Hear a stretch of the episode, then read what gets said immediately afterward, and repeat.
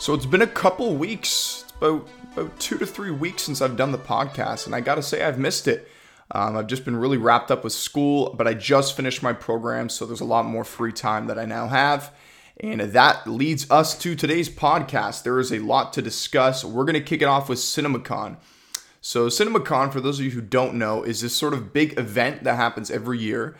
Uh, I'm pretty sure it happens every year in Las Vegas. I know for this year it's in Las Vegas. And basically, what it is is all the major film studios, you know, Warner Brothers, Sony, Disney, Paramount, Universal, they gather and they essentially present to you know the the the uh, all the movie theater chains and you know the audience their upcoming projects and the things that they've been working on that uh, that and, and the people there get to have a first look. Now, typically, whatever they showcase is exclusive to that event. Like like for example, if they show a trailer for an upcoming Spider-Man movie or whatever, more times than not, the people there are going to be the only people that are going to be able to see that, right? Now there been a few cases where they've released the trailer, you know, a couple months afterwards or whatnot. So we could see that, but uh people are still allowed to talk about what they've seen. So I'm going to go off of the descriptions that I've heard. Obviously, I'm not in Las Vegas. I'm not at CinemaCon way too expensive for me.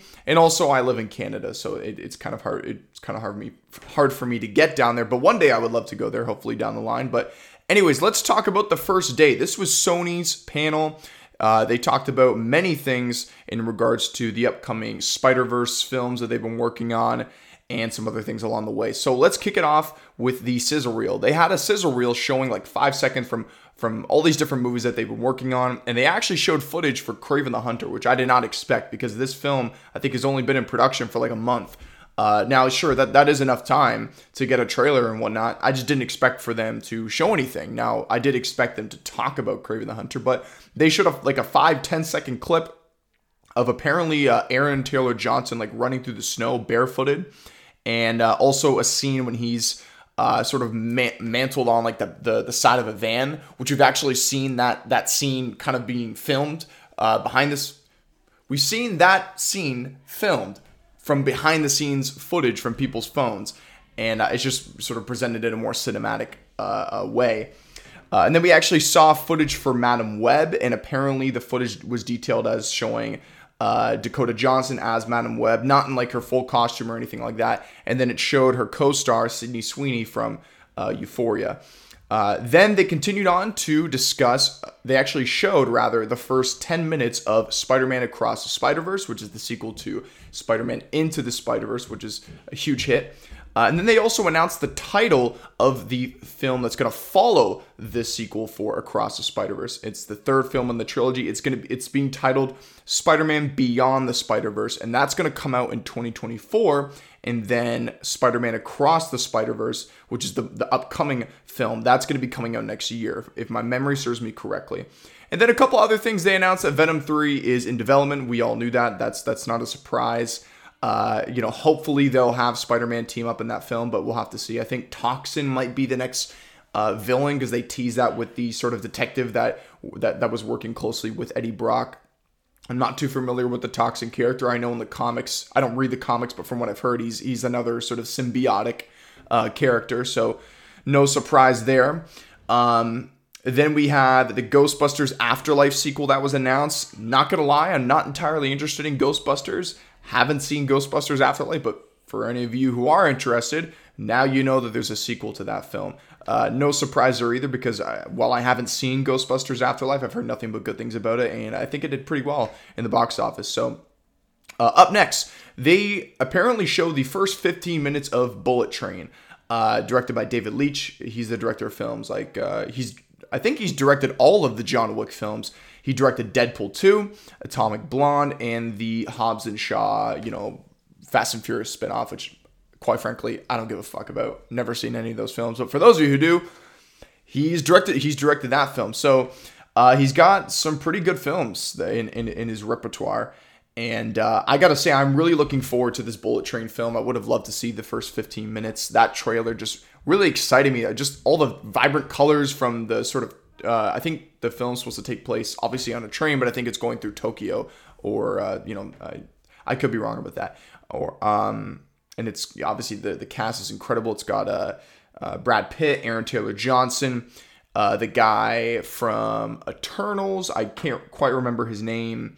Uh, he's sort of like the mechanic guy who creates things in Eternals. And then it's got the actress from Deadpool 2. Funny enough, uh, I think I don't want to. I don't want to get this wrong. Yeah, you know, I, I don't want to. I don't want to get her name wrong, so I'm not even going to bother to uh, to sort of spitball it off the top of my head because I'm terrible at pronouncing names and terrible at remembering names, to be quite frank with you. But here's where it gets interesting. This is where I'm kind of left scratching my head. They announced the newest Spider-Man spin-off film they are currently developing is called El Muerto, and it's a Spider-Man spin-off about this sort of uh, luchador, uh, you know, character. I, I really don't know anything about it. Uh, I've spoken to people that do read the comics. They really know nothing about him either. Apparently, he's only been in like a couple of runs of the Spider Man comics. So, really obscure character. But here is where it gets interesting. The actor who they've already cast to play the character is the one of the famous musicians right now, Bad Bunny. Uh, I don't listen to Bad Bunny. It's not really my kind of music, but I, I, I understand he's he's a star. He's got like billions of streams. Uh, but how much acting experience does he really have? Right now, I don't want to sound pretentious. I myself want to be an actor. I have no fucking acting experience, but I'm just speaking for this film. Uh, now, I do know that Bad Bunny is in the Bullet Train film. I actually thought he looked pretty compelling in that trailer. So who knows? He could be a incredible actor. This could be a Jamie Foxx situation where we see a musician who who's really known for that kind of field transition to the big screen and kill it. And now most people really look at Jamie Foxx as an actor, right? Most people don't really look at him for his, you know, his his, his stuff that he's done in, the, in music at least for my generation, for most people that I speak to. Now, I'm not saying Jamie Foxx is the first person and the only person that's done that. We've seen that many, many times. I don't know why he was just the first kind of example that came up off the top of my head. Uh, so who knows? This could be really, really good, but I'll be entirely honest with you. I think this is a bad decision, uh, and I'm not really interested in this. And I, I think I'm kind of scared for the direction that Sony is taking the Spider-Man universe. Uh, it, it's it's sort of reminiscent of you know back in 20 whatever 13 14 when Andrew Garfield was our current Spider-Man and, and we saw where they were going with their universe in the Amazing Spider-Man 2 and uh, we all saw what happened to that franchise it got canned um, now I'm not this isn't going to get canned they're clearly investing all their resources and all their time and energy into the Spider-Man universe. So, and who knows, we haven't seen this fully unfold. This could be incredible, right? This could be you know, the the biggest competition that the MCU has ever seen, right? We have no idea. But I'm not entirely uh, confident in where they're going. Um, for me, the Venom films are just okay. Uh, I, I enjoyed you know the first Venom. I, I think it was I think it was it was it was okay. I think the villain uh, the villain in that film Riot I think I think his name was uh, that Riz Ahmed played. Which by the way Riz Ahmed fantastic actor. Uh, if you haven't seen The Sound of Metal, go check it out. He's he's amazing in that. Uh, but yeah, his his character and his villain for me, I just thought wasn't very compelling. It, it wasn't very interesting. I don't think they they developed a lot of uh, you know character development for that character, and I felt like he was just sort of almost like a plot device, just so Venom had somebody to fight in that film. Uh, then transition transitioning to Venom Let There Be Carnage, I did enjoy that film a little bit more just for the simple fact that they had Carnage. However, though, I, I feel like they left a lot to desire in terms of the Cletus Kasady character. Not Carnage. Carnage, I think, was great. I think he looked amazing. He was terrifying on screen, but Woody Harrelson as Cletus Kasady, I would have liked to see them sort of delve a little bit deeper into his character. I know they addressed the whole, you know, backstory of him being abused by his, his family and whatnot, but I would have liked to see a little bit more. Uh, so, yeah, overall, the Venom films were just, you know, okay. The first one kind of mid. The second one, I thought it was it was good. It, it was all right. Uh, but then Morbius, Morbius. Let's be honest, it's like universally hated by everyone, critics, fans, everyone. I didn't think it was terrible, but I also didn't think it was a good film. Uh, and the same writers of Morbius are actually the, the the head writers of Madame Web. So take that as you will. I don't really understand that, uh, but like I said, I don't want to be one of these people that just hates for the sake of hating, just to you know, uh, I don't know, make a make a hot take just for the sake of making a hot take, right? If I'm gonna have a hot take, it's because I genuinely uh, believe in my hot take, and I and I, I I present substance and I present reasoning behind it. So I'm not just trying to just be a hater. I'm I want this Sony Spider-Man universe to be good. I want it to, right? Because these are really compelling villains. Maybe not El Muerto, but Venom, more even Morbius, right? There was a, some redeeming qualities of Morbius. I thought when he was in full vampire form, I thought it looked pretty good. Uh, yeah, but I'm as for El Muerto, I'm not very excited for this film, and quite frankly, I'm worried for this film. I could be wrong. We may I may look back on this moment and laugh at myself. That remains to be seen. Uh, but as of right now, I'm not very interested. And I, I, think the reason why Sony decided to go with Bad Bunny uh, is is for a few reasons. I mean, he could have killed it in, in in an audition, although I don't even think he probably did an audition. I just think his name and his status uh, and his personal brand alone just probably got him the part. Uh, I don't know that to be true or not. And that actually transitions me to my second point. I think because this El Muerto character is is so obscure and so I don't even want to say B level because I think he's below that. I, I think like 0.5% of comic fans know this character. So I think because of that, because he's so unknown, I think they wanted to get a real big star to play the character to draw viewers in because while they may not know El Muerto, everybody knows Bad Bunny. So, you know, we've seen that before in Hollywood many, many times. But yeah, uh, I, I, I don't want to hate on, on Bad Bunny. Uh, he could be great in this film. This may be one of the best comic book films of all time. It could also be one of the worst. We have no idea. But for now, uh, I'm I I don't want to sound pessimistic, but I'm not really looking forward to this uh, too much.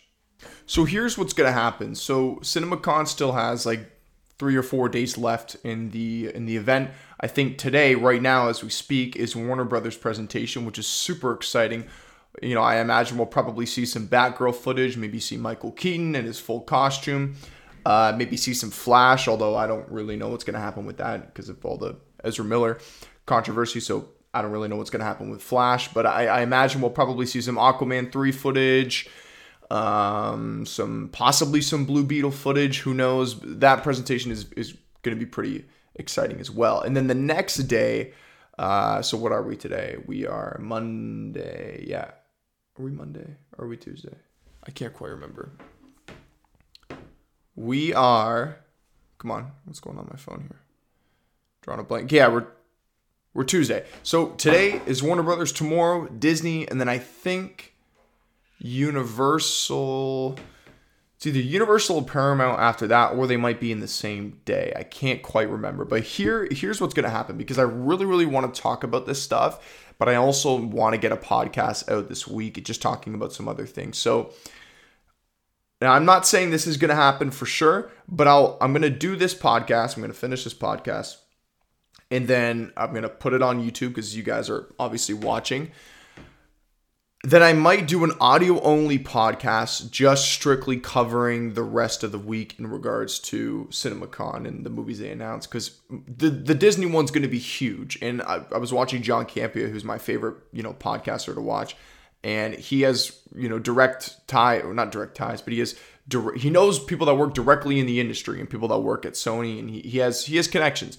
And he said, without giving away their you know their names and whatnot, he said that he's spoken to people that work directly closely, or if not directly into Disney. He said that these people have told him that there are some uh, really really big things in store that Disney is going to be showcasing. Now I don't think we're going to get a whole Phase Five announcement.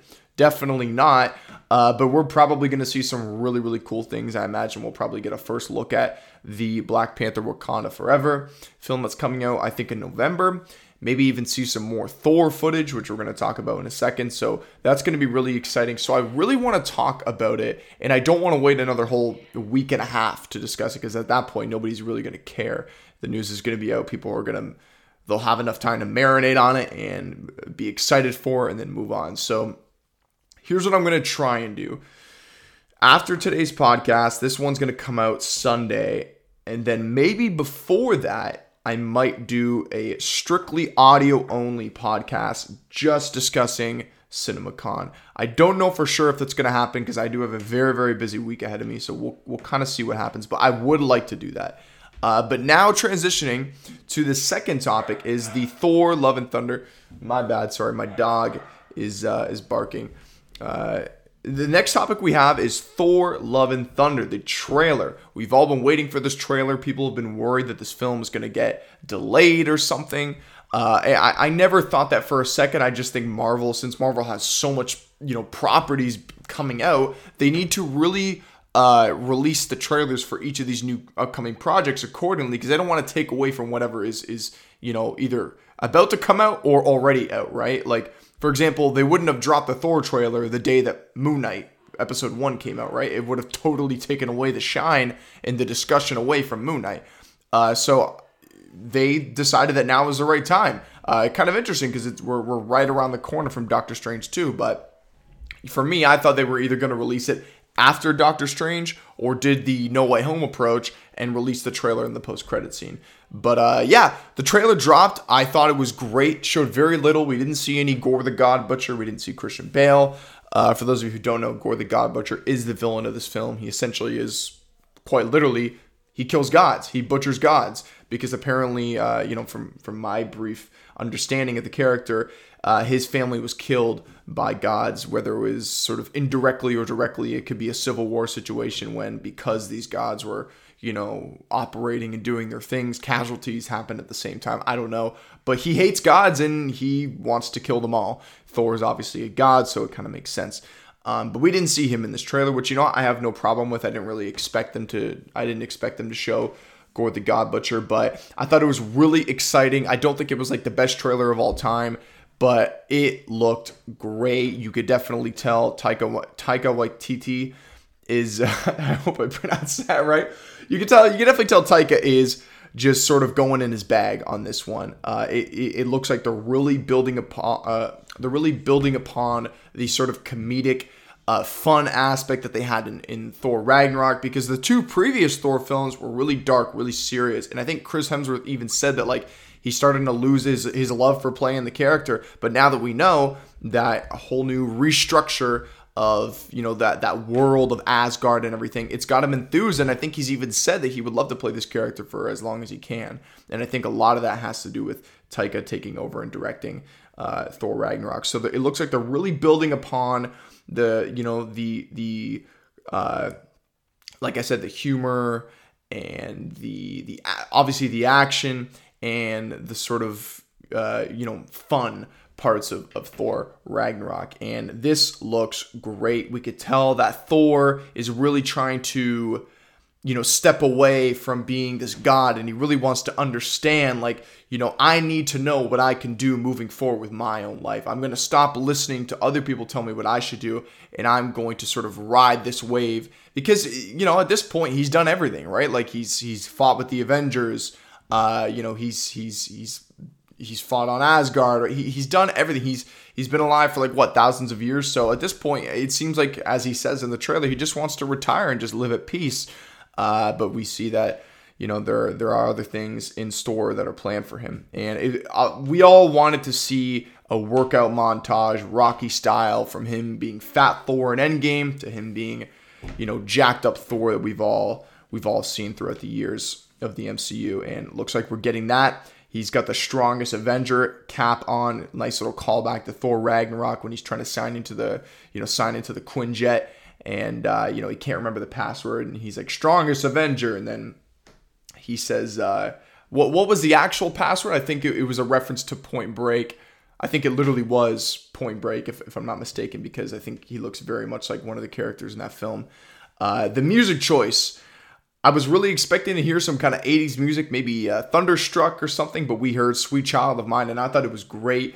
When I heard Sweet Child of Mine, the first film that came to my mind was Step Brothers when they're in the car and Will Ferrell's brother, him and his family are all singing Sweet Child of Mine, and he's like, you know, I pay $1,300 a week for voice lessons, and this is what you give me? And then, yeah, that that was fucking hilarious. But yeah, the music choice, great. Uh, and then, I, yeah, I kind of already answered the question as to why the teaser trailer uh, took so long to release. Now, could we see Loki in this film? Uh, it's hard to say. Um, obviously, Thor, Loki's brother. It's, it's it's an obvious connection. He's been in every Thor film, but I think for the first time they're not gonna have Thor in this film. Now, I have nothing to, to sort of, uh, you know, validate that. Um, we also haven't seen Doctor Strange, which I'm sure will probably answer some of that, possibly. Uh, also, season two of Loki.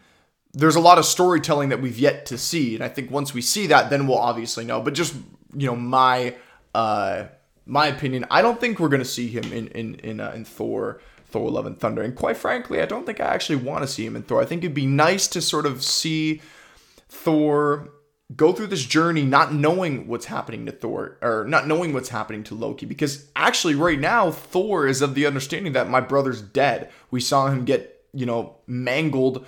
We saw Thor witness his brother getting mangled by Thanos right in front of him in Thor uh obviously Thor um or sorry, not Thor, uh, Avengers Infinity War, my bad. Uh, so we he saw that happen. So right now he thinks his brother is dead. Uh, so it'd be really nice for them to have that film without Loki, or at the very least, maybe have Loki show up in a post credit scene, and that can build upon, you know, maybe a fifth Thor film. Because I was talking to one of my friends about this, and you know, I didn't really think about it, but it kind of makes sense. With Taika taking over, it almost seems like he wants to make his trilogy of Thor films. So we may see seven or five Thor films, right? I mean, maybe that fifth, that last one, uh, then we'll see Loki and him team up again. But I, I got no idea about that. Uh, could we see Beta Ray Bill? Now, for those of you who don't know who Beta Ray Bill is, it's another character in the comics. It is very similar to Thor, but he's almost like this. Uh, you know, he almost kind of looks like a horse in a little bit of a way in, terms of his like facial structure. Uh, what, do they call those? Uh, Minotaurs. I, I, I think I, I could be wrong. Um, well, he's not a Minotaur. I think a Minotaur. I, I could be totally getting this name wrong, and could totally be getting this sort of mythology wrong, but I think a Minotaur is like the uh, the, sort of horse people that have like um like basically a, a, an example is the character from Narnia, right? I'm pretty sure that is a Minotaur. I could be wrong, but I don't know. I'm getting over my head here. But yeah, Beta Ray Bill is an extremely important character that is directly tied to Thor. In fact, he was actually going to be one of the main characters in Thor Ragnarok, uh, but for whatever reason, they decided to take him out of the film, probably to save him for this. Uh, and you actually see when they're in that arena uh, where you know Thor fights Hulk. It shows all the people that all the previous champions that have won in this arena, and one of the sort of faces, the statues, was Beta Ray Bill's face in Thor Ragnarok. So that's a nice little hint, nod. So the character does exist. He is in this universe. We just haven't seen him yet. And I think we will see him here. And there's actually been a lot of buzz that Marvel could be de- um, using their you know deception again against us. And, and, and there's one shot in the trailer where it shows thor and korg watching the guardians soar off into the sky and probably that'll lead them off to the guardians 3 but we're we see the shot of thor and korg watching them go away fly off into the into the whatever atmosphere. But there's a lot of room a lot of open space in that shot beside Thor and beside uh, Korg, to uh, more specifically to the left of Thor. And we've seen in the trailers, we've seen in Spider-Man: No Way Home, they edited out uh, Andrew kicking uh, the lizard, and you see in the trailer. Obviously, both Spider-Man aren't there above and below uh, Tom Holland's, but you could still see there's a lot of open space, and you could see that the lizard getting punched in the face by something invisible. And we obviously found out that that was one of the Spider Man kicking him in the face. So we could be seeing that again in this trailer. And it's probably likely, whether it's Beta Ray Bill, could be anybody, it could be Valkyrie for all we know. Uh, yeah, so really looking forward to it. Uh, as for which film could be better, this or Doctor Strange? My money's on my money's on Doctor Strange. I think Doctor Strange is going to be a, a, a, better film. Although I will say the two hour runtime for Doctor Strange, I was expecting it to be a little bit longer. Uh, now, I mean, this is Sam Raimi directing this, so overall, I'm not too worried. But you know, it is kind of thought provoking. Uh, you know, like two hours for for this film and all the things that are going to be happening with the Illuminati and you know Wanda's arc. Uh, and then obviously Doctor Strange itself. I think that's that's pretty. That's the interesting part of this film, right? There's so with, with Doctor Strange. Not to get off topic here, but we're seeing so much of these different stories being played out. I think some people, myself included, we kind of have to ground ourselves for a moment and say this is a Doctor Strange film, right? Like it's it's it's kind of funny. I sometimes I just forget like this is a Doctor Strange film. I'm just like I'm looking at the Illuminati, I'm looking at Wanda, I'm looking at all these different storylines happening. It's just kind of funny, but excuse me. Let me know what you guys thought about Thor: Love and Thunder. I'm very interested to see. Are you excited for this? Uh, did you think the trailer, you know, was was too short, or did you love the trailer like I did? Let me know what you guys think in the comments below. Up next, I'm to do my review right now for The Northman. Uh, the Northman was a fantastic film. Now, for those of you who don't know, I, have been doing these sort of out of theater reactions, and I, I really enjoy them. They're, they're quick, they're easy. I mean, they're right out of the theater. They don't really take much editing. I kind of just give my my raw thoughts uh, and you know what what what immediately impacted me and how I felt walking out of the theater. And I did one for everything everywhere all at once. And you know I appreciate all of you pointing it out. It was just so funny how many of you pointed out that the fact that I said uh, donut instead of bagel. I don't know why I said donut. It was kind of a mistake on my on my behalf, but I noticed that afterwards, and I was like, oh fuck! I said fucking donut. It's a fucking bagel. So yeah, I thought that was pretty funny. But I also did an out of theater reaction for The Northman, and uh, I kind of shared my thoughts. in my, my sort of quick out of theater reaction, but I'm going to build upon that and talk about it right now in a little bit more depth. Uh, general thoughts great film, one of the best films that have come out this year, uh, and incredibly entertaining. There wasn't one moment uh, where I was bored. I was kind of losing interest. I thought the length, the runtime was great. The the, the movie w- was paced very very well. Uh, and there was always something happening that was contributing to the story. There was no sort of periods where there was you know meaningless subplots, like n- none of that, none of that. It, it was great. Um, I've heard a lot of people talk about this comparison, but I felt this too. I thought of The Lion King, right? Because so so let me back up. The the basic idea of this film is that this child witnesses his father, who's a king, he, he witnesses his father get murdered and get killed by his own brother, by the father's own brother, his uncle. So he witnesses his uncle murder his father. And basically, he runs away he leaves his you know his family his kingdom he escapes and basically this whole arc that he has growing up is he wants to get vengeance. He wants to avenge his father. So he becomes this warrior. He becomes this you know this uh, this hunter. And his whole basic basically his whole purpose is to just build himself up so that he can kill his uncle kill the man who killed his father. And if that rings a bell, it's because it should, because it's that's very similar to the plot of The Lion King. We see Simba's father, uh, or excuse me, we see Simba, we see his father get killed by Scar, and he runs away he obviously meets up with uh, I, it's, been, it's been a year since I've seen the film, but I, I, I forget the, the people that he meets, and obviously it's a lot more lighthearted. It's a cartoon, so but you know the sort of baseline plot is very similar. He watches his father get killed, runs away, comes back to get vengeance. He does. He defeats Scar, who Scar is his uncle. Very very similar to that. But there's there's some twists and turns, right? Now I'm gonna I'm gonna talk spoilers. I'm just gonna give you that warning. Uh, not only does he want to obviously avenge his father, but he also wants to avenge his mother. But he actually comes to realize that his mom has always been on the uncle side. And in fact, she actually ends up becoming the wife of the uncle once once his uncle killed his father. And they even have kids and they have they have children and whatnot. And so it goes pretty deep. So his whole life he's also been trying to you know, obviously kill the man that killed his dad, but he's also been trying to free his mom. And in fact, he says this line frequently throughout the film. He's like, uh, I'll avenge you, father. I'll free your mother. I'll kill you, uncle, or some, something along the lines of that. I'm paraphrasing, of course. But so once he finally meets up with his mother, who's beautifully played by Nicole Kidman, uh, she starts saying, like, your father was like, was weak and he was a coward and things like that. And he, he's taken aback. He, he doesn't know what to expect, and he actually ends up killing her. Uh, and then an epic, epic showdown between him and uh, and his uncle. Like what an incredible fight! We saw the little snippets of of that, of that fight sequence in the trailer. Uh, there's like one scene when you see Skarsgård and he's like screaming and you see in the background that's there's like this uh, you know molten excuse me there there's this molten lava and that's because they're actually fighting near a volcano. Uh, and there's also a lot of really rich mythology in this film uh, very uh, very supernatural.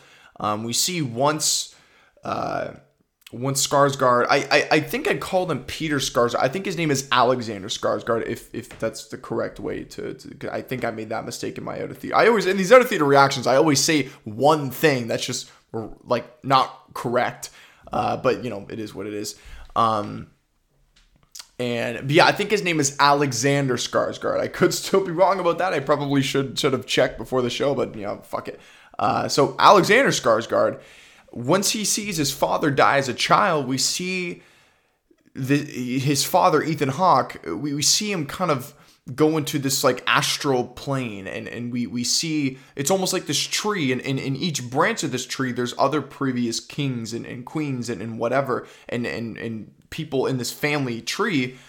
That's literally what it is it's a family tree. And then we see that again and again through the film and then towards the end of the film we see that Peter Skarsgård, as he's dying, he he looks in this family tree and he sees, or not as he's dying. I think it's it's when he's on the boat with Anya Taylor Joy. Sorry, I'm all over the place. By the way, Anya Taylor Joy was incredible. It was nice to see her back with Robert Eggers uh, in another film.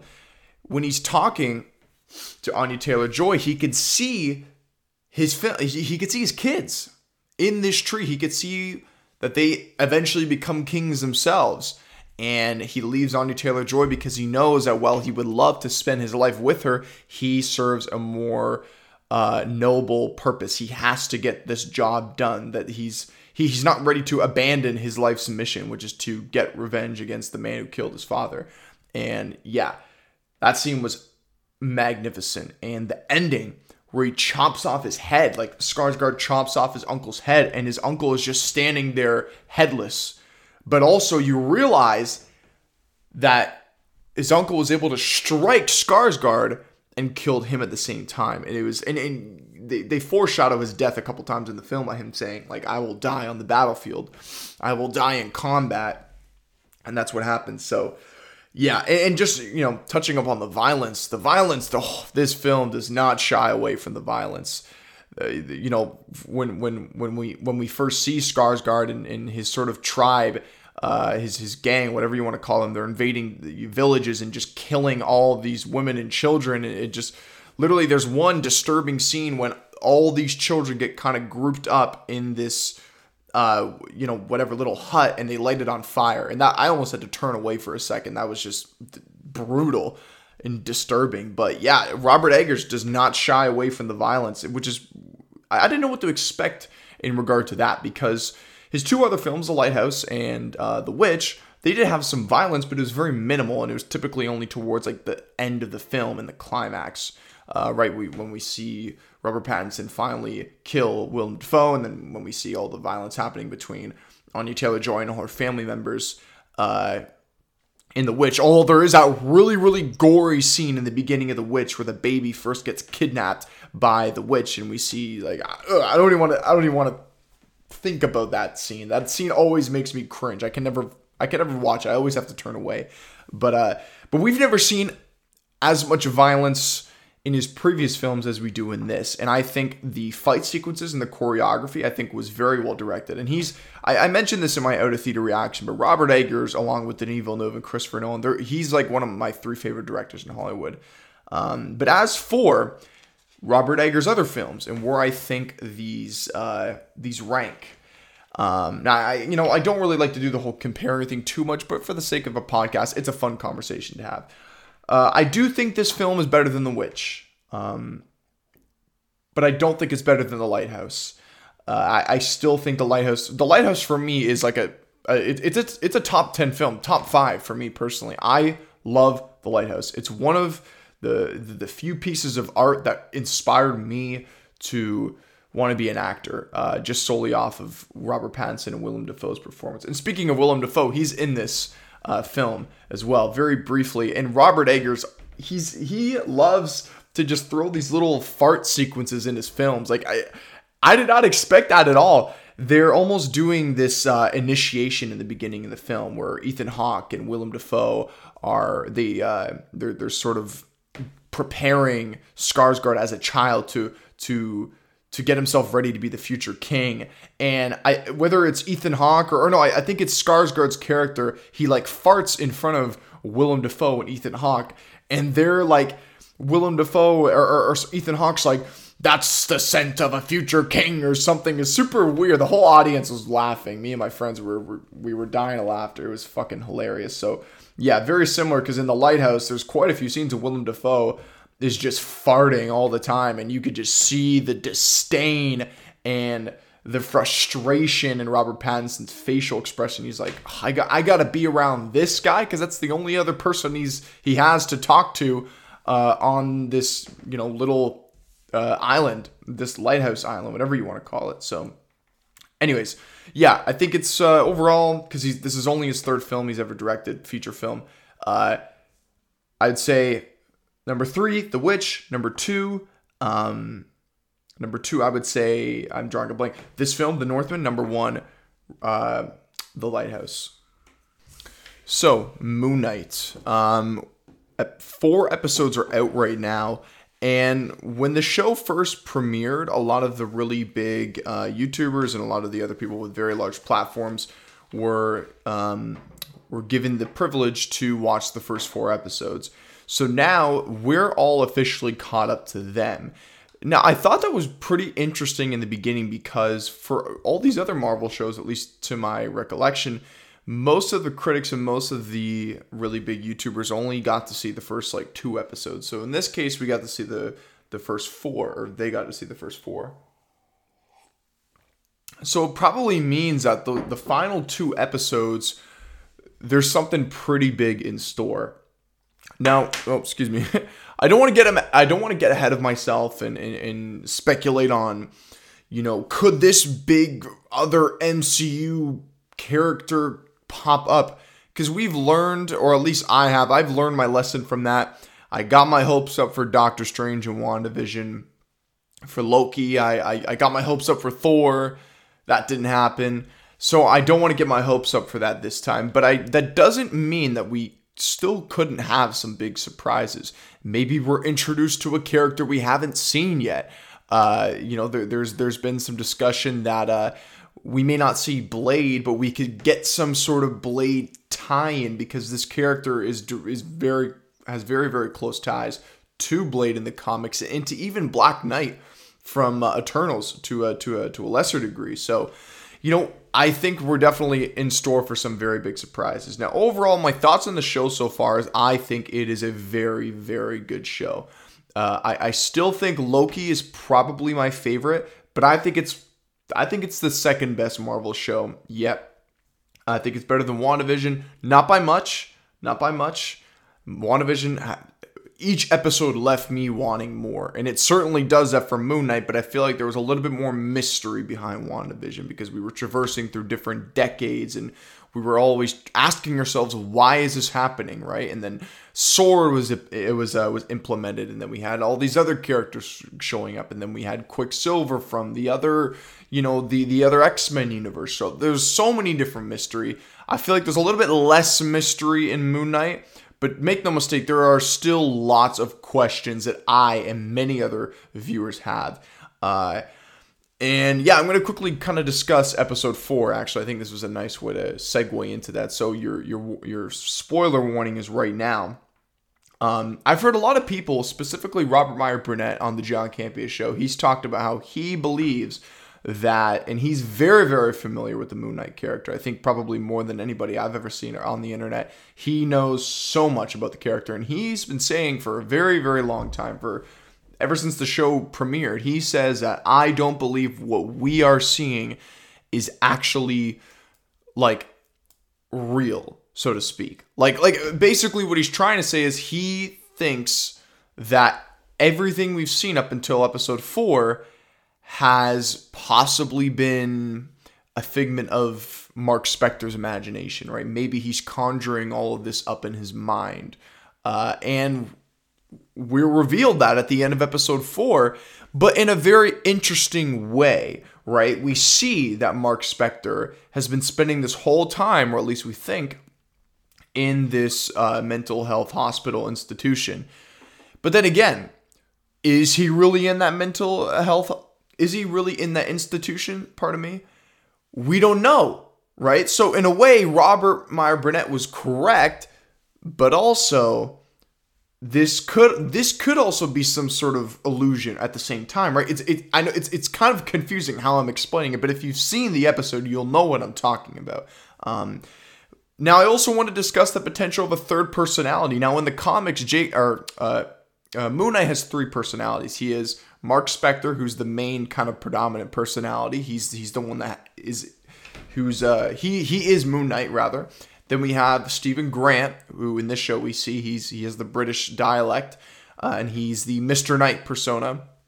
And then there's a third named Jake Lockley. Now, if my memory serves me correctly, the research that I've seen, Jake Lockley is like a cab driver. He almost sounds like Travis Bickle, uh, this sort of you know grizzled cab driver who's traversing the streets, kind of trying to get inside scoops on crime that's happening, so his other personas can uh, pursue it, right? Um, which is actually quite interesting to be quite honest with you. And there have been many hints to a third personality. Like, I mean, I think the biggest hint to me, uh, well, there, there's a couple of the, some of the, the ones off the top of my head where uh, there was that scene going on in that cliff where Mark was interrogating those those those those, those whatever people that he was fighting, and then you see he kind of transitions to personalities, and then when he wakes back up as Mark, you could see he's killed, you know, two of these guys. And then he, he speaks to Steven and he says, I didn't do that. Was that you? And then Steven says, That wasn't me. So clearly that's hinting at a third personality. And then also when uh, Mark has that council with all the other Egyptian gods, um, Arthur Harrow shows up and he says, Who knows how many personalities this man has? Like he's trying to explain to the council that this man is deeply uh, troubled uh, and, and he's struggling trying to you know cope with all these different personalities. So that was a direct hint. And then i think the biggest hint of all was at the end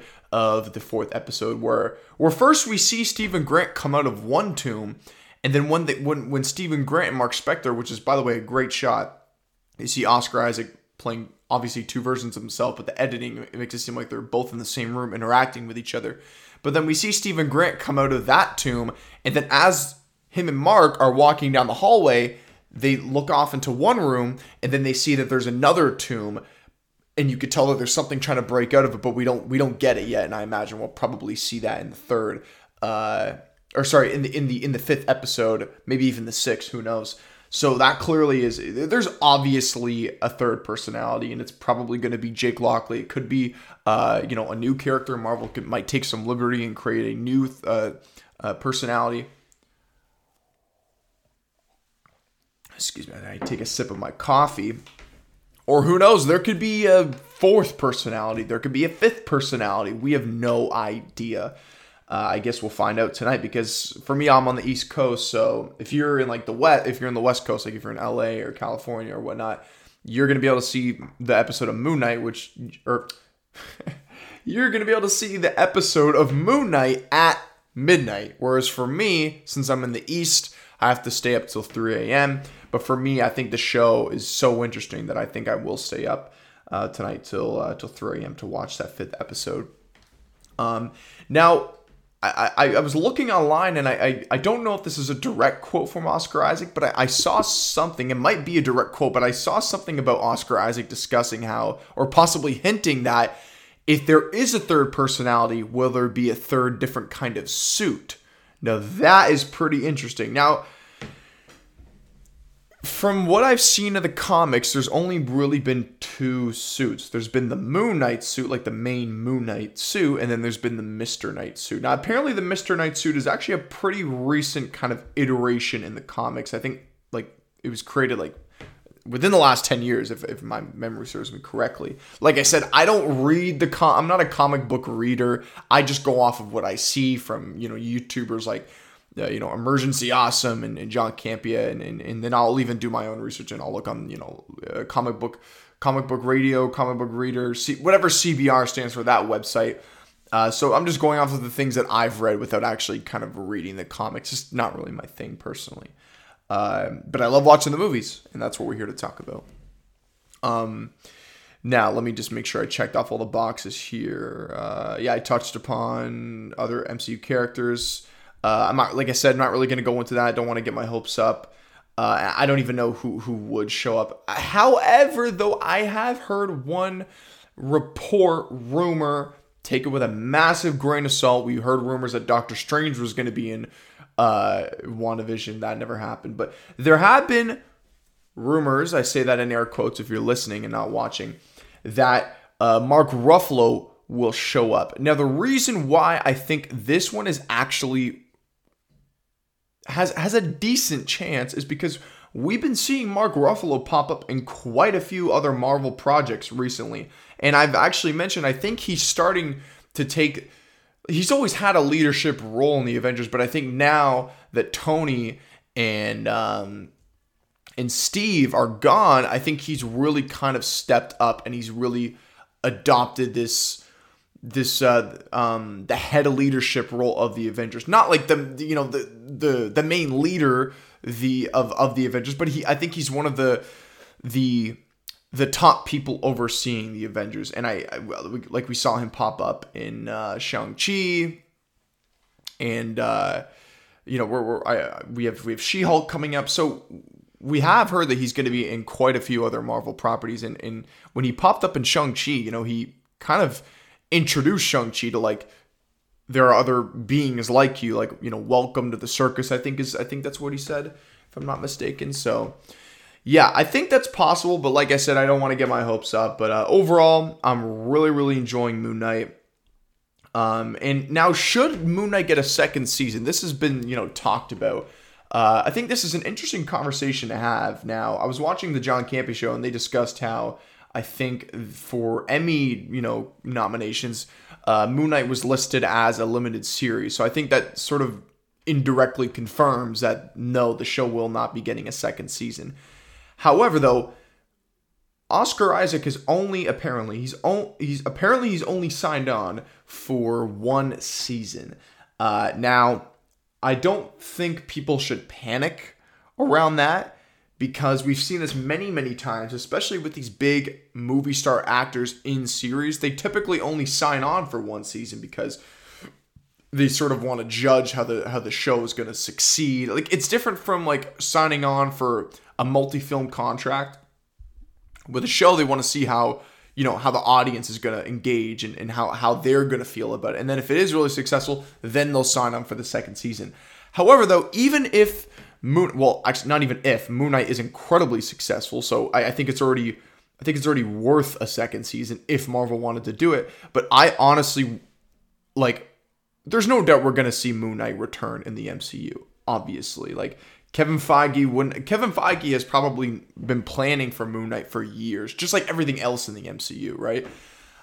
I think he has bigger plans for Moon Knight, and to be quite frank with you, I would love to see him get his own movie. I think it would be a great way to use this show to build the foundation for the character, establish all these different personalities personalities that he has, and all the different attributes of the character, build the world up around him and then maybe give him his own movie. I think that would be really, really interesting. And I think a good example of that, now in, different, but similar in, in some respects, is the Falcon and the Winter Soldier, right? We've seen Sam Wilson many times throughout the MCU. He's been more of a supporting character in many of the films, like, you know, Captain America, the Winter Soldier, Civil War. But now they've built his character up, they built the foundation, and now he's the new Captain America. And now we know for a fact that he, uh, Anthony Mackie, is the new Captain America and he's getting his own Captain America film. So I think they, they could sort of take that approach with Moon Knight. And I think they could use this series, build him up. This the show isn't necessarily an origin tale because we, we find out that he has already been Moon Knight for years, but they're still sort of building his character. And I think after this show ends, I mean, also depending on where the show finishes, like how the finale plays out, uh, I think along with him appearing in other properties, because we know he will obviously be a part of the MCU, he is going to appear probably in the Avengers at some point. I think it'd be really interesting to see him, instead of getting a second season, get his own movie, right? Whether that happens, I'm not too sure, uh, but that's where I think that's where I would like to see that character go moving forward past this show. So up next is my review for Everything Everywhere All at Once. Uh, I, like like I mentioned before, I did an out of theater reaction, and I made the funny mistake of calling uh, calling what was the bagel. I called it a donut, but I did that by mistake. I meant to call it bagel. But anyways, beyond that, I discussed how I thought this was uh, one of the best films this year. Um, I think it's probably if I had to give it like a ranking right now of you know the films that have come out the films that i've seen i would say my top three number one still would be the batman. I think the batman i, I personally think it's better than the dark knight.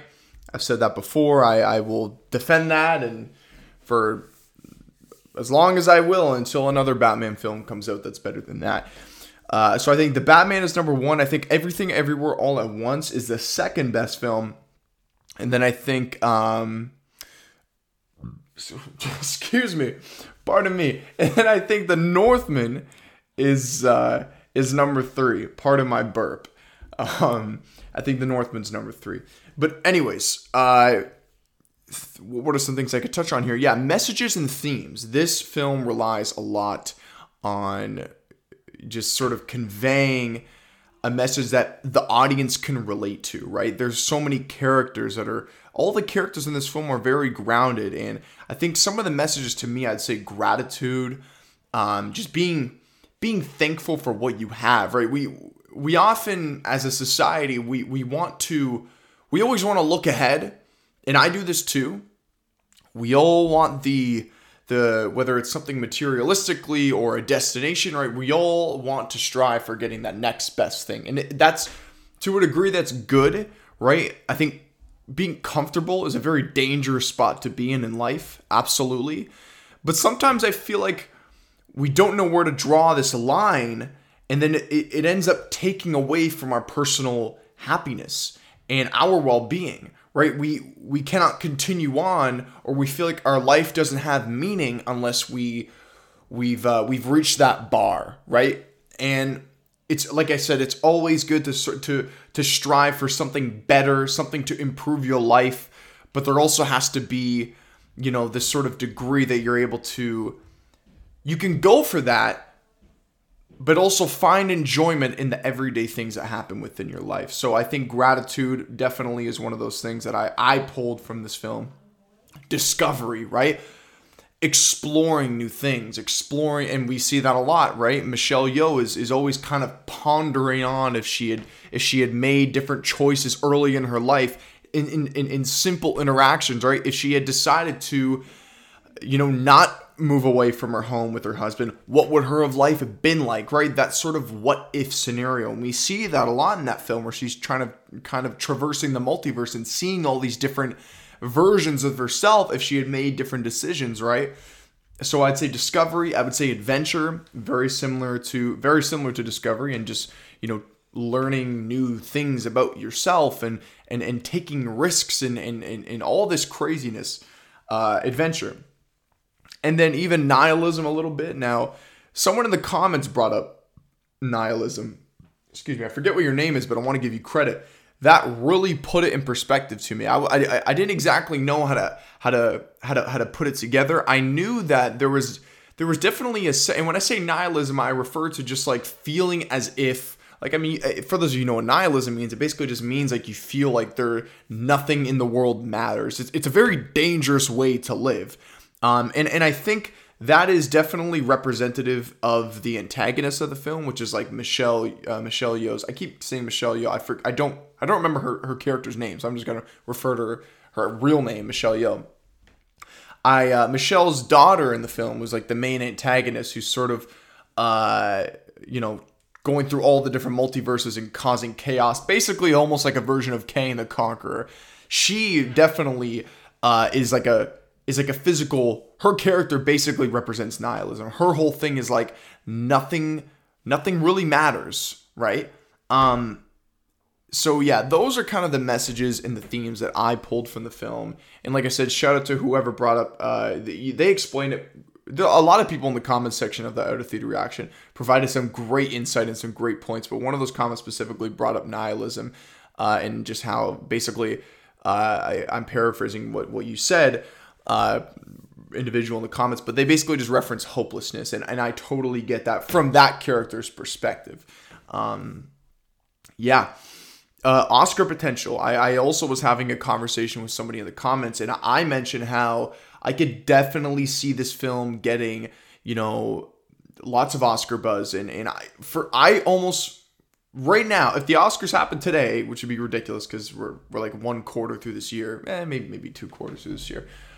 Uh, I would definitely say this film is going to be right there for best uh, original screenplay, maybe even best picture, depending on how the rest of the year uh, pans out. Maybe even other awards, but for me, I think definitely best original screenplay. Um, yeah.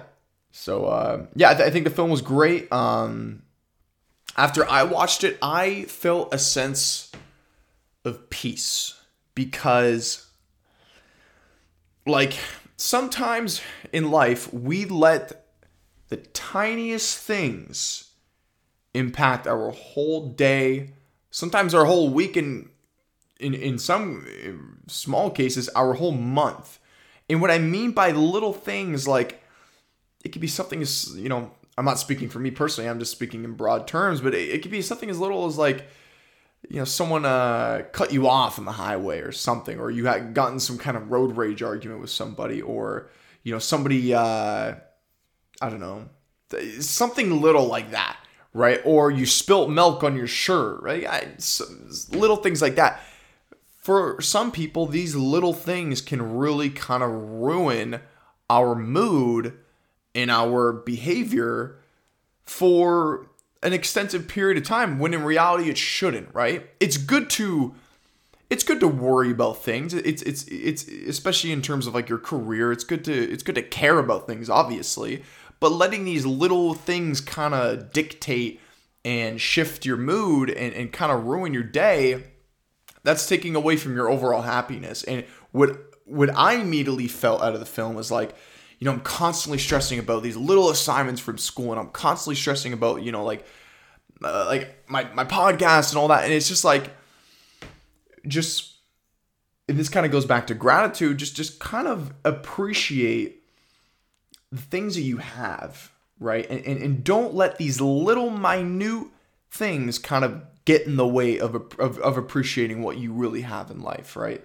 That's kind of how I took about. Obviously, there's like you know serious things that you should obviously worry about extensively, but I'm saying like in terms of the the little things, like don't let that kind of you know shift your whole day or or, or shift your attitude, right? Um, so that's sort of how I felt. Uh, and yeah, I think overall it's a fantastic film, and I would certainly love to see it again. I went in with very, very little expectations. Uh, I had heard, you know, the the uh, the buzz around the film, and I heard it's it's been getting it had been getting and still is getting great reviews. But I kind of went into it with a very open mind, I, and and I think that was great for me. I, I walked out just very pleased and incredibly surprised on how fantastic this film was. So now we have reports and you know rumors like I, like I mentioned take this take anything like this with a grain of salt I know you've probably heard that term thousand times but it really does hold true because we've seen many rumors like this of you know casting rumors and this guy playing this character and then sometimes it happens sometimes it doesn't. It just kind of fades off into the into the wind. Uh, so but I think it's still worth discussing and I think it's actually pretty exciting if it is real. Uh, and it's been coming from some pretty credible websites. Now, uh, you know, it hasn't come from Variety or Deadline or, you know, um, the Hollywood Reporter. And I, if it came from there, it's like 99% true then. But it hasn't. So, you know, as I mentioned, kind of just you know approach it uh, approach the conversation you know with still still being skeptical um, but anyways let me get to it andrew lincoln for those of you who don't know who that is, if you've seen The Walking Dead, uh, and I'm talking like the first whatever six seasons, I stopped watching after like season five. Um, but the main character of The Walking Dead, I think his name is Rick, that actor, Andrew Lincoln, is apparently in serious discussion or negotiations to join the MCU for a role that's unknown at the time. So I think he's a really, really good actor, and I think he's a pretty cool choice because I think he's very. Uh, you know, I, I created a list here that I'm going to go over different characters I think he could be playing. He really is. He seems like an actor that can kind of just be uh, almost like a chameleon and just play in many different kinds of roles. Uh, he could be any one of these characters or someone completely different that I don't have on my list. But I compiled uh, some potential characters that I think he could be playing. Uh, and then I'm, I'm going to run through the list and then I'm going to actually uh, give my prediction as to which one I think he's going to be playing. So, first, I got Magneto, I got Wolverine, I got Mr. Fantastic, Doctor Doom, and uh, Nova. So, who do I think he will be playing? Hmm. Now, I I, I want to say this before I give my pick. I know I said Doctor Doom, but there's a couple there's a couple thing there's a couple reasons to sort of counter that. Uh, a, a couple couple rumors. Number one, uh, it's there's been some reports that Doctor Doom will make an appearance in Black Panther Wakanda Forever, which is basically almost wrapped filming. So I think it would be a little I think it'd be a little bit too late to suddenly cast a character that big and so late in the game in production for Black Panther 2. Um, now, I, like I said, that's just a rumor. That's just a report. Who knows? There's also been reports that Namor could be the main villain of uh, uh, of uh, Wakanda Forever. But then also Grace Randolph, who's another really big YouTuber in the movie space, uh, and I think she, I'm pretty sure it was her. I think she reported that someone she knows in the industry, like a source, told her that Marvel has apparently, like, behind the scenes casted a, a really, really big villain that, like, no one even, like, knows about. So, Doctor Doom is like a damn near Thanos level villain. So, and that that that story came out and that you know announcement that came out a long time ago. Uh, so unless we're just hearing about it now, but I highly doubt that. So maybe it's not Doctor Doom, or maybe it is. Who knows? Um, I actually here before I give my, my my actual prediction, I'll just kind of go through each of my predictions and I'll and I'll sort of break down, you know, why it could be him, why it couldn't. Sorry, here I'm sorry. Here we go. Magneto. Uh, so we know at the very least we're going to see one mutant in an upcoming film, which is Professor X from Doctor Strange Multiverse of Madness. We could possibly see even other X Men characters return. Uh, I don't think we're going to see Wolverine. And quite frankly, I don't really want to see Hugh Jackman as Wolverine. I, I really would rather. I'd rather us move on from the old X Men. And I, I really want the MCU to introduce a whole new set of X-Men characters. They could bring some of them back just for like uh, like just for like this one-off, just for like the Doctor Strange film, but I don't want to see them kind of return entirely have another whole 3 4 more films. I want to see them move on from the original X-Men, but so I get here. So I guess let me switch around my comments a little bit. I don't like if Hugh Jackman is in this film, which I don't think he is, but if he is, like yeah, I'll I'll smile, I'll grin and I'll I'll I'll, I'll enjoy it as long as as long as it's just an appearance for that film.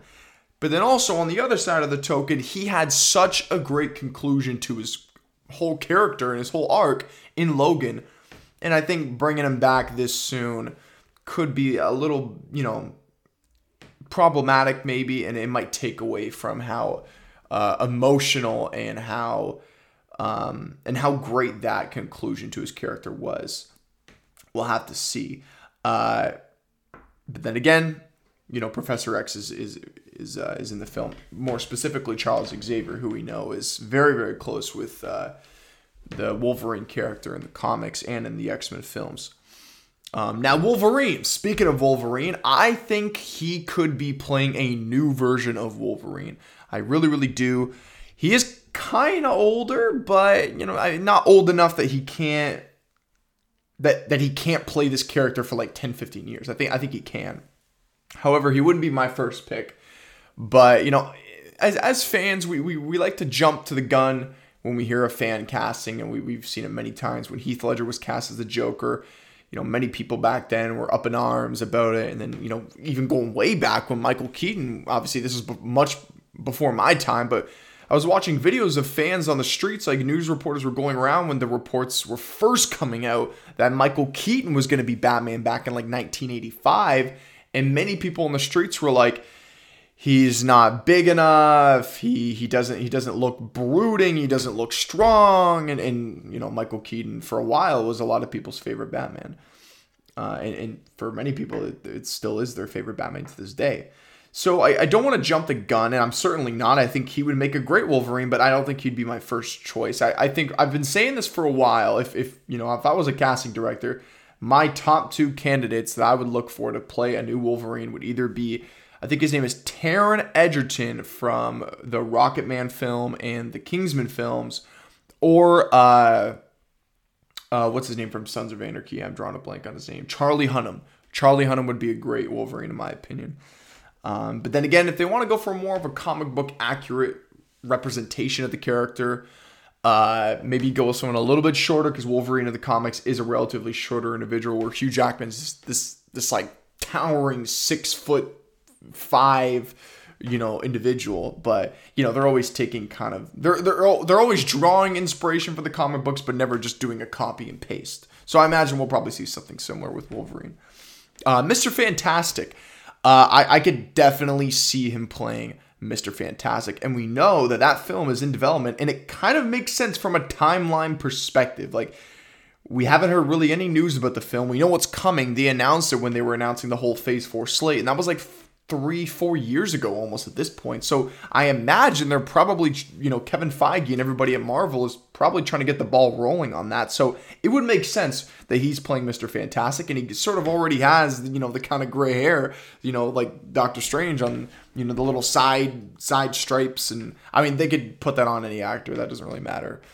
Um, so yeah, Mr. Fantastic, Doctor Doom. I already talked about Doctor Doom. Nova, Nova's a stretch. But they did just announce uh, there have been reports from I think I think like Variety and all the other I, I could be wrong, you know, I don't want to say that for fact, but I'm pretty sure the big trades just announced that Nova is officially getting uh is officially in development, whether it's a TV show or a movie that remains to be seen. But for those of you who don't know, Nova is essentially you know the the the surface level storyline is Nova is like the last member of the Nova Corps uh, planet and you know uh, excuse me like organization. And we've seen the nova corps in the guardians of the galaxy films and even in i think in avengers um, infinity war you know that whole planet gets destroyed. So he's pretty much the last one left.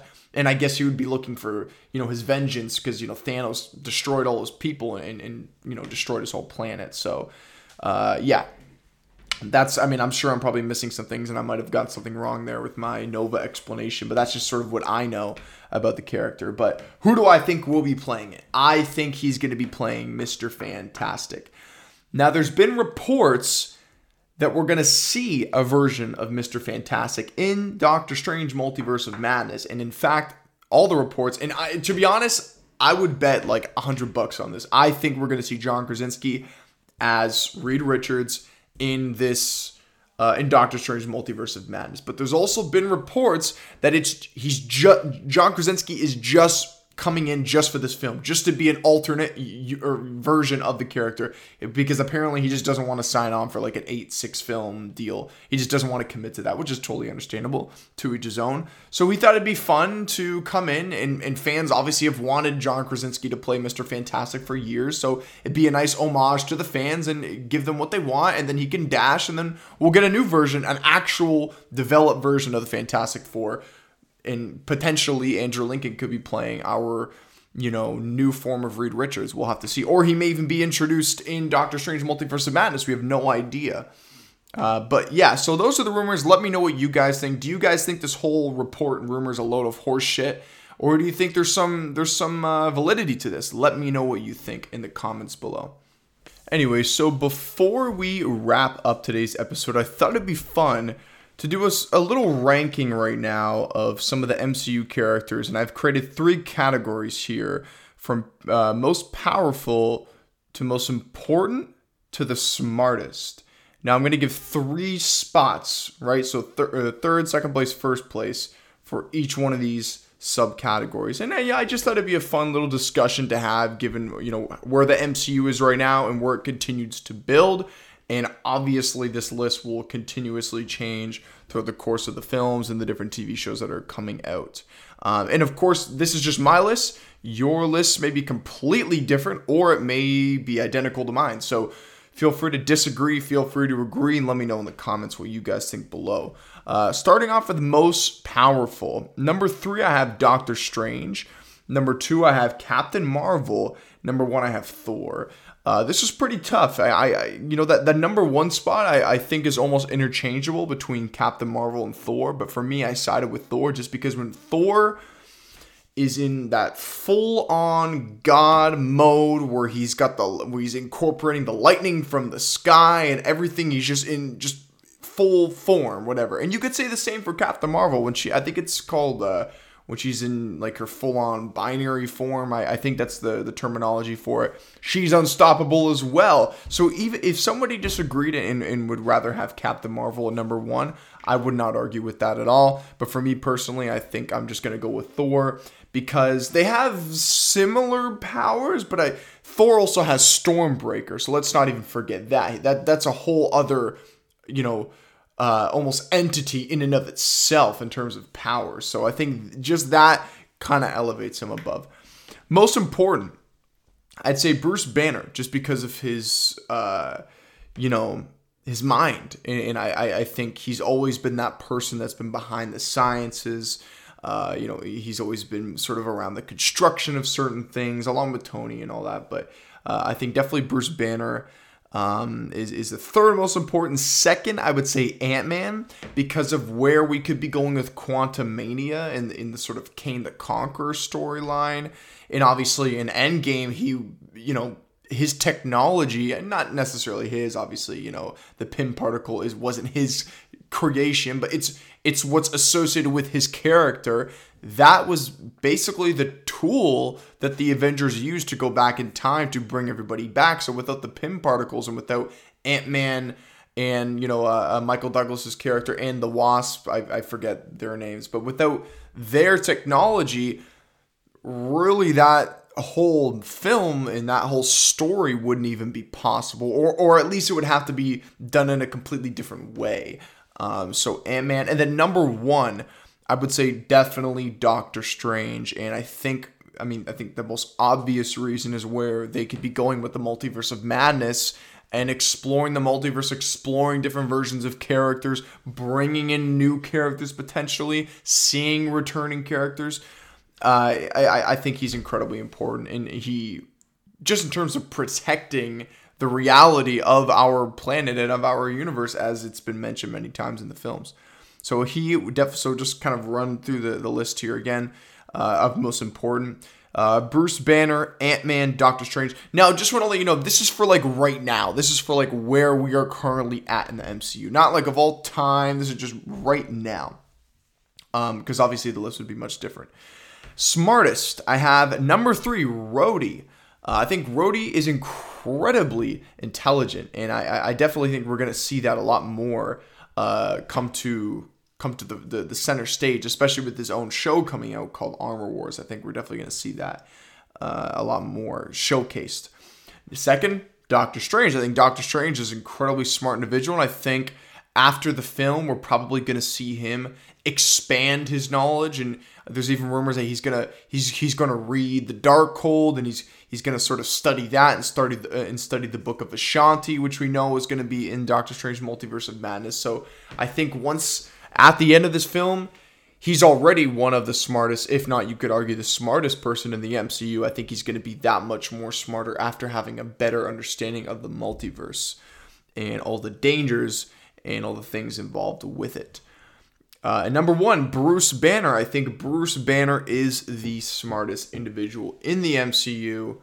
Um, for you know a couple of reasons that I've already mentioned, I, I just think uh, you know what he was able to do with just his own body, being able to sort of grab you know this brooding side of him being the Hulk and uses you know the arguably the most valuable part of him is his mind and his his, his intellect and you know, compile those two together to create Professor Hulk, I think that right there was enough to just let you know that he's one of, if not the smartest individuals in the MCU. And along with the Pym particles, he also helped orchestrate all of that along with Ant Man and along with Captain America in Endgame. So I definitely think. Uh, I definitely think he's one of, if not, in my, well, in my opinion, I think he's the smartest uh, character in the MCU that we have right now. But, anyways, guys, that is going to wrap up episode 25, I think it is 25 or 26. I'm losing count at this point. Uh, if you stuck around for this long, thank you very much for listening. And uh, I hope you all have a great evening, day, morning, wherever you are watching this or listening. And I will see you on episode 26.